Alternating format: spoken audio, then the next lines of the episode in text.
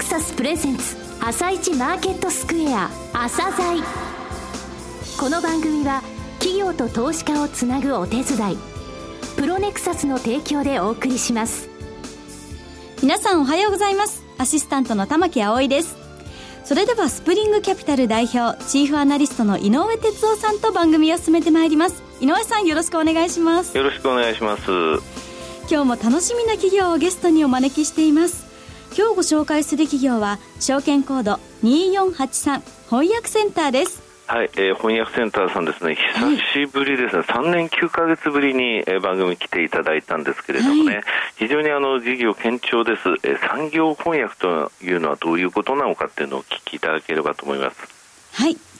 番組の後半では井上さんの市場の見方をお話しいただきます。今日はどんなお話をされますか、はい、今週に入ってね、昨日おとといで988円日経平均上がって、はい、えー、シカゴで今夜もものすごい上がってるんですけれどもね、はい、あのまあ、財政に、えー、対する期待とか、えー、期待って言いますかね、あの経済対策ですね、はい、でまあ、バーナンキさんも来て、ですねいろいろやってるんですよね、えー、はい、あのヘリコプターマネーという言葉が出てましたよね。はいはい、あのヘリコプターマネーってあのバーナンキさんが提唱してるんですけれどもね、まあ、その部分も含めて、えー、じゃあ後半のところでお話ししますので。はい。はい、よろしくお願いいたします。朝鮮今日の一社です。朝鮮今日の一社。本日は証券コード2483東証ジャスダックスタンダード上場の翻訳センターをご紹介いたします。お話しいただきますのは代表取締役社長でいらっしゃいます東育夫さんです。本日はよろしくお願いします。よろしくお願いします。えー、前回お越しいただいたのが2012年の10月ですので、えー、もう3年9ヶ月ぐらい前ですね。えー、その後事業領域をさらに拡大されて売上高も順調に伸びていらっしゃいますが初めてお聞きになる、えー、リスナーに向けて御社の翻訳事業、えー、こちらの事業内容についてお話しいただけますでしょうか。当社は、えー、1986年、えー、大阪の土庄町、これはあの江戸時代から、えー、薬の町として有名なんですが、はい、えー、そこに医薬専門の翻訳会社として、えー、設立しまして、えー、この4月で創立30周年を迎えております。そうですね、ちょうど30年ですね。はい。まあ、その後あの、医薬翻訳に加えまして、特許、はい、えー、工業ローカライゼーション、はい、えー、金融法務と、えー、専門分野を拡大いたしまして、うん、えー、産業翻訳の、えー、翻訳業界の中で最大手となっております。はいえー、翻訳事業全体の売上構成比というのは大体何パーセントぐらいなんですかね？はい、えー、連結の中に占める売上構成比が約73%を占めております。はい。えー、残りの27%の部分っていうのはどういうものなんでしょうかね。はい。えー、翻訳事業の、えー、以外のセグメントについては、はい、えー、通訳、えー、派遣、はい、国際会議等の企画運営を行うコンベンション、はい、それからプロの通訳者、翻訳者を育成する語学教育、はい、えー、それからその他事業といたしまして、外国への特許出願支援業務と行っております、はい、なるほど、翻訳事業以外、繰り返しますと、通訳事業、派遣事業、えー、コンベンション事業、そして語学教育事業、そして、えー、外国への出願などを支援するその他事業ということですね。はい。はい。えー、前回お越しいただいた際にですね、え売上高が54億円程度で業界最大手と言われてたんですが、この3月期の売上高、92億円ぐらいですね。まで、えー、伸びたんですけれども、この間の売上の、えー、伸長ですね、ここの部分の要因といいますか、えー、ご説明いただけますでしょうか？はい。まあ、もちろんあの翻訳事業自身もですね、はい、あの数字の方は伸びてきておりますけれども、はい、えー、まあ、2012年、えー、9月に通訳で、えー、はい、有名な ISS グループの方は、あのグループ会社化いたしまして、はい。えー、その当時から通訳事業、うん、えー、派遣事業、語学教育事業、はい、えー、コンベンション事業を展開しております。はい、ここの部分の売り上げが増えた、乗ったということですね。なるほど。はい。通訳事業、派遣事業、語学教育事業で、えー、10億円を超える事業にな成長しているということですね。はい。はい。翻訳事業の4分野、こちら医薬、特許、工業、ローカライゼーション、金融法務、これもそれぞれやっぱり伸びたということですか？はい。はい、えー、それぞれ伸びまして、約12億円ほど伸長しております。なるほど。既存の分野、それから新規の分野、両方とも、えー、順調に立ち上がった。ハイブリッドで成長したということなんでしょうか。そうですね、あの、はい、えー、コアビジネスの翻訳事業の、えー、はい、成長とですね、それからまあ新規事業、えー、うん、それぞれがあの順調に成長しているということが、えー、成長の要因だと考えております。はい、うんえー、それで、まあ、決算の見込みとかですね、前期の決算についてもお話しいただければと思うんですが。前期、あの売上については、はい、過去最高を、えー、記録した、えー、その前の期から、はい、えー、若干その1300万円程度を下回っておりまして、はいうん、えー、売上の数字の方は91億7800万円でありました。はい。えー、ただ、こちらの方ですね、はい、えー、まあ、売上の方は若干未達ではありますが、はい、あの営業利益は6%増加して、はい、2期連続で過去最高益を更新しております。なるほど。あけどこれ、経常利益、最終利益についても、2期連続で最高益じゃないですか、あそうですね、はい、あのそれぞれ同じように2期連続で、えー、過去最高更新しております、はい、配当ってどうされてます？はい、えー、はい、配当については、設立、まあ、30周年の、はい、えー、記念配当込みではありますが、えーまあ、2期連続で増配して、えー、一株当たり53円の、53円、えー、配当を実施しております、うん、はい。えー、今期の決算の見込みはどういうふうになってますでしょうか？はい。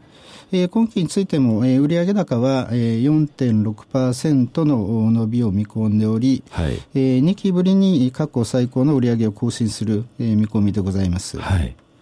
また、あの、利益についても、営業利益、え経常利益については、え16%台の伸びを予想しております。16%の伸び、非常に高い伸びですね。はい。はい。まあ、コアビジネスであるあの翻訳事業が、はい、えー、伸びるという、えー、予想をしておりますので、えーまあ、その要因とですね経費の方をなるべく、はい、抑制することによってですね、うん、えー、収益の方をさらに上げたいと考えております、はいうん、えー、それであのまだきあの期のね後半ではないんですが配当についてはどういう見込みになってますかね？はいえー、配当についてはですね、えー、さらに、えー、2円増額いたしまして、1株当たり配当金55円、はいえー、を予定しております。なんでこれあの、記念杯込みの53円プラス2円の、えー、増配ということですね。はい今後の成長戦略なんですが、はい、こちらのところ、リスナーの方もですね、非常に注目されていると思いますので、教えていただけますでしょうか。はいえー、当社2018年、えー、3月期を最終期といたしました、はい、えー、第3次中期経営計画、はい、えー、今進めております、うん、えー、こちらの第3次中期経営計画の数値目標でございますが、はい、連結営業利益については、えー、中長期的に8%を目指します。はい。えー、また、あの、ROE については10%以上を確保したいと考えております。うん最初年度の2018年の3月期の数字については、売上高が110億円、はい、営業利益が7億5000万円を予定しております。はいうん。はい、またあのその数値目標を達成するために、翻訳事業については分野の特化戦略を、はい、えー、さらに推し進めることによって、えー、顧客満足度向上させてですね、はい。えー、さらにシェアを拡大させていきたいと考えております。はい昨年4月にですね、ランゲージワンという会社で多言語コンタクトセンター事業、こちらを始められてるんですけれども、それからあのニュースが出ましたよね。6月28日ですね、ランゲージワンがと、日本 ATM、こちらの、資本業務提携というニュースが出ましたが、この、まず多言語コンタクトセンター事業。これはどういうことなんでしょうかね？まあ、外国人向けに、はい、えー、観光庁、それから、えー、企業が、まあ、外国人向けにサービスを行っております多言語によるコールセンターによるですねあの電話通訳のサービスになります。はい、はいまあ、需要といたしましては、あのまあ、昨今、そのインバウンド需要、うん。はい、訪日の観光客、それから、えーまあ、在日の外国人の増加によりまして、えーまあ、外国人向けの、まあ、サービスのニーズが、まあ、拡大してきておりますので、まあ、必要とされておりますので、まあ、それに向けて、えー、昨年の4月に、はい、えー、合弁会社といたしまして、えー、ランゲージワンを設立しております。はい、具体的にこういったところでも使われてますってないですか、まあ、日本に住んでおられる方々が、自治体で、まあ、い。ろんなサービスを、はい、えー、受けられますけれども、はい、まあ、その窓口で、はい、えー、そのサービスについての問い合わせとかですね、うん、まあ、そういったものも、えー、三者間のなるほど、えー、電話通訳の方を行っております。病院とかはどうですかね、えーまあ、病院等でも、はい、やっぱり、はい、そういったところで、えー、実際その、えー、御社の通訳を返すことができるという、そのこれは電話によるサービスなんですね。はい。それで日本 ATM さん、あれ、銀行の ATM の関係ですよね。そうですね。はい、あの、日本 ATM 様、金融機関の、はい、ATM の運用、えー、はい、保守の方を請け負っておりますけれども、えー、その ATM についてそのシェアが約50%、はい、えー、占めておられます。すね、はい。えこちらとのその、えー、業務提携というのは、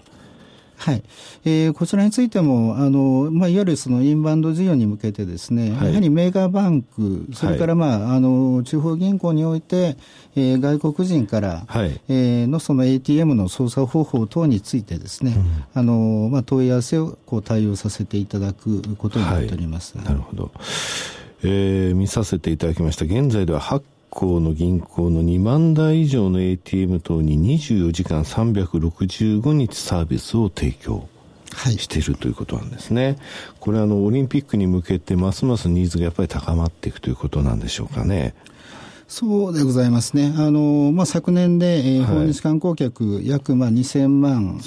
ー、に近づいております。うん、はい、えー、まあ、政府の方も2020年の訪日観光客の予想約4000万と、はい、まあ、情報、まあ、修正しておりますので、はい、まあ、さらに、まあ、外国人向けのサービスといった需要というのは、えー、拡大するものと考えています。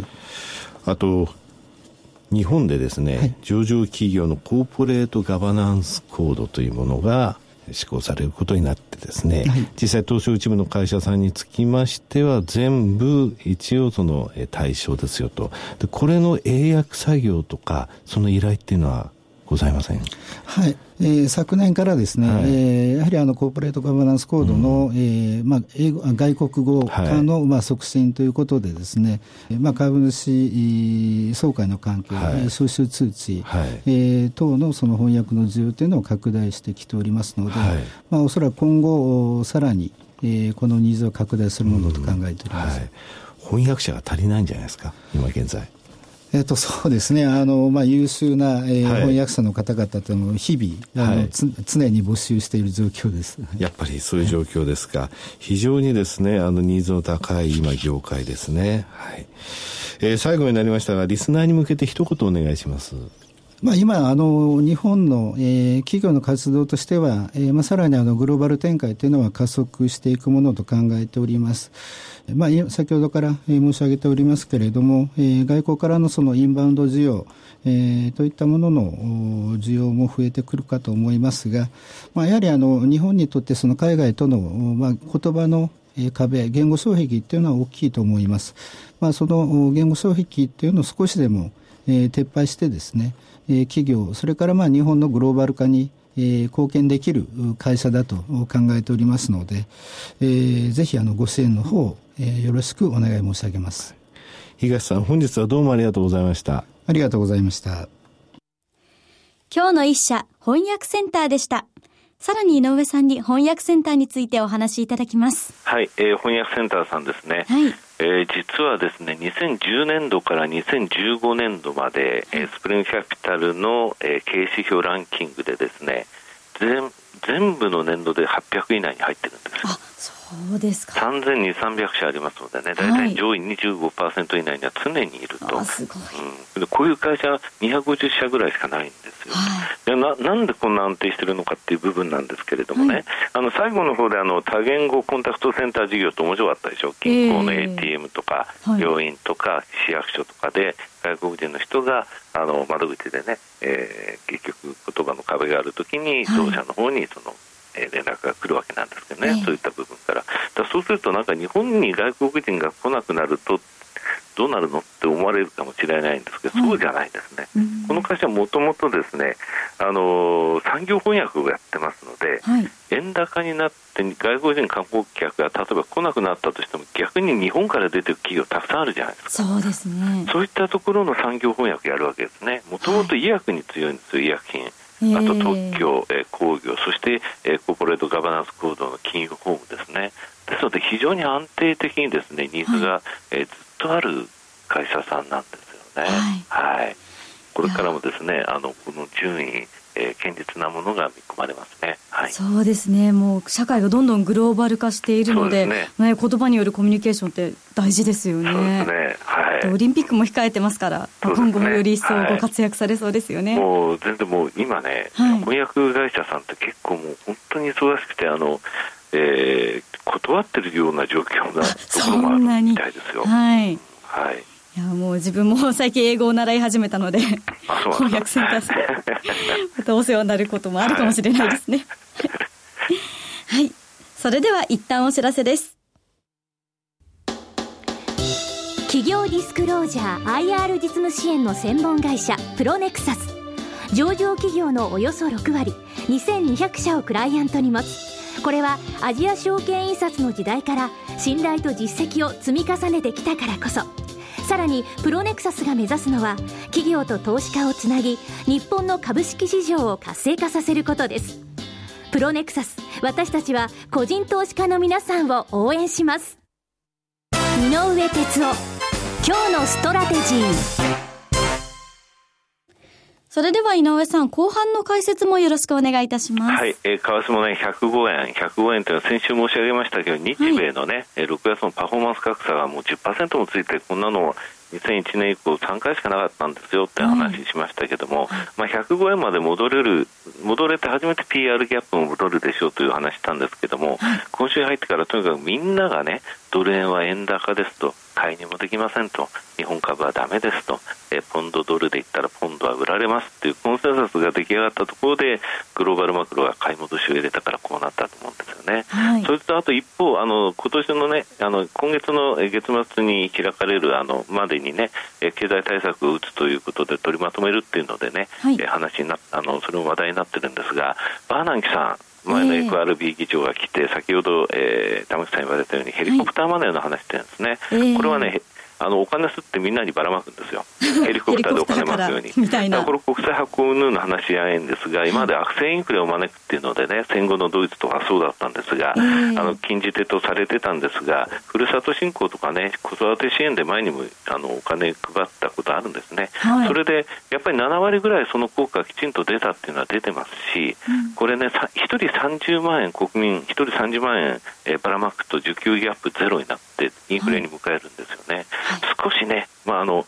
ヘリコプターマネーとは言わなくてもあのドローンマネーとかねそれぐらいのレベルのね、はい、えー、ものは出してもいいかなと思いますよ。とにかくバーナンキさんって日銀とか日本のことものすごい研究してて、はい、大学の教授の時から来てくれて日銀にいろいろ言ってるんですよ。本当この人総裁になってくれないかなと思うんですけどね。また影響が及ぼされそうですよね。サッカーもラグもうラグビーも何もかも日本じゃなくて外国人の監督になっちゃってる、はい、井上さん今日もありがとうございました、はい、また来週もよろしくお願いいたします。この後は東京市場の寄り付きです。朝鮮。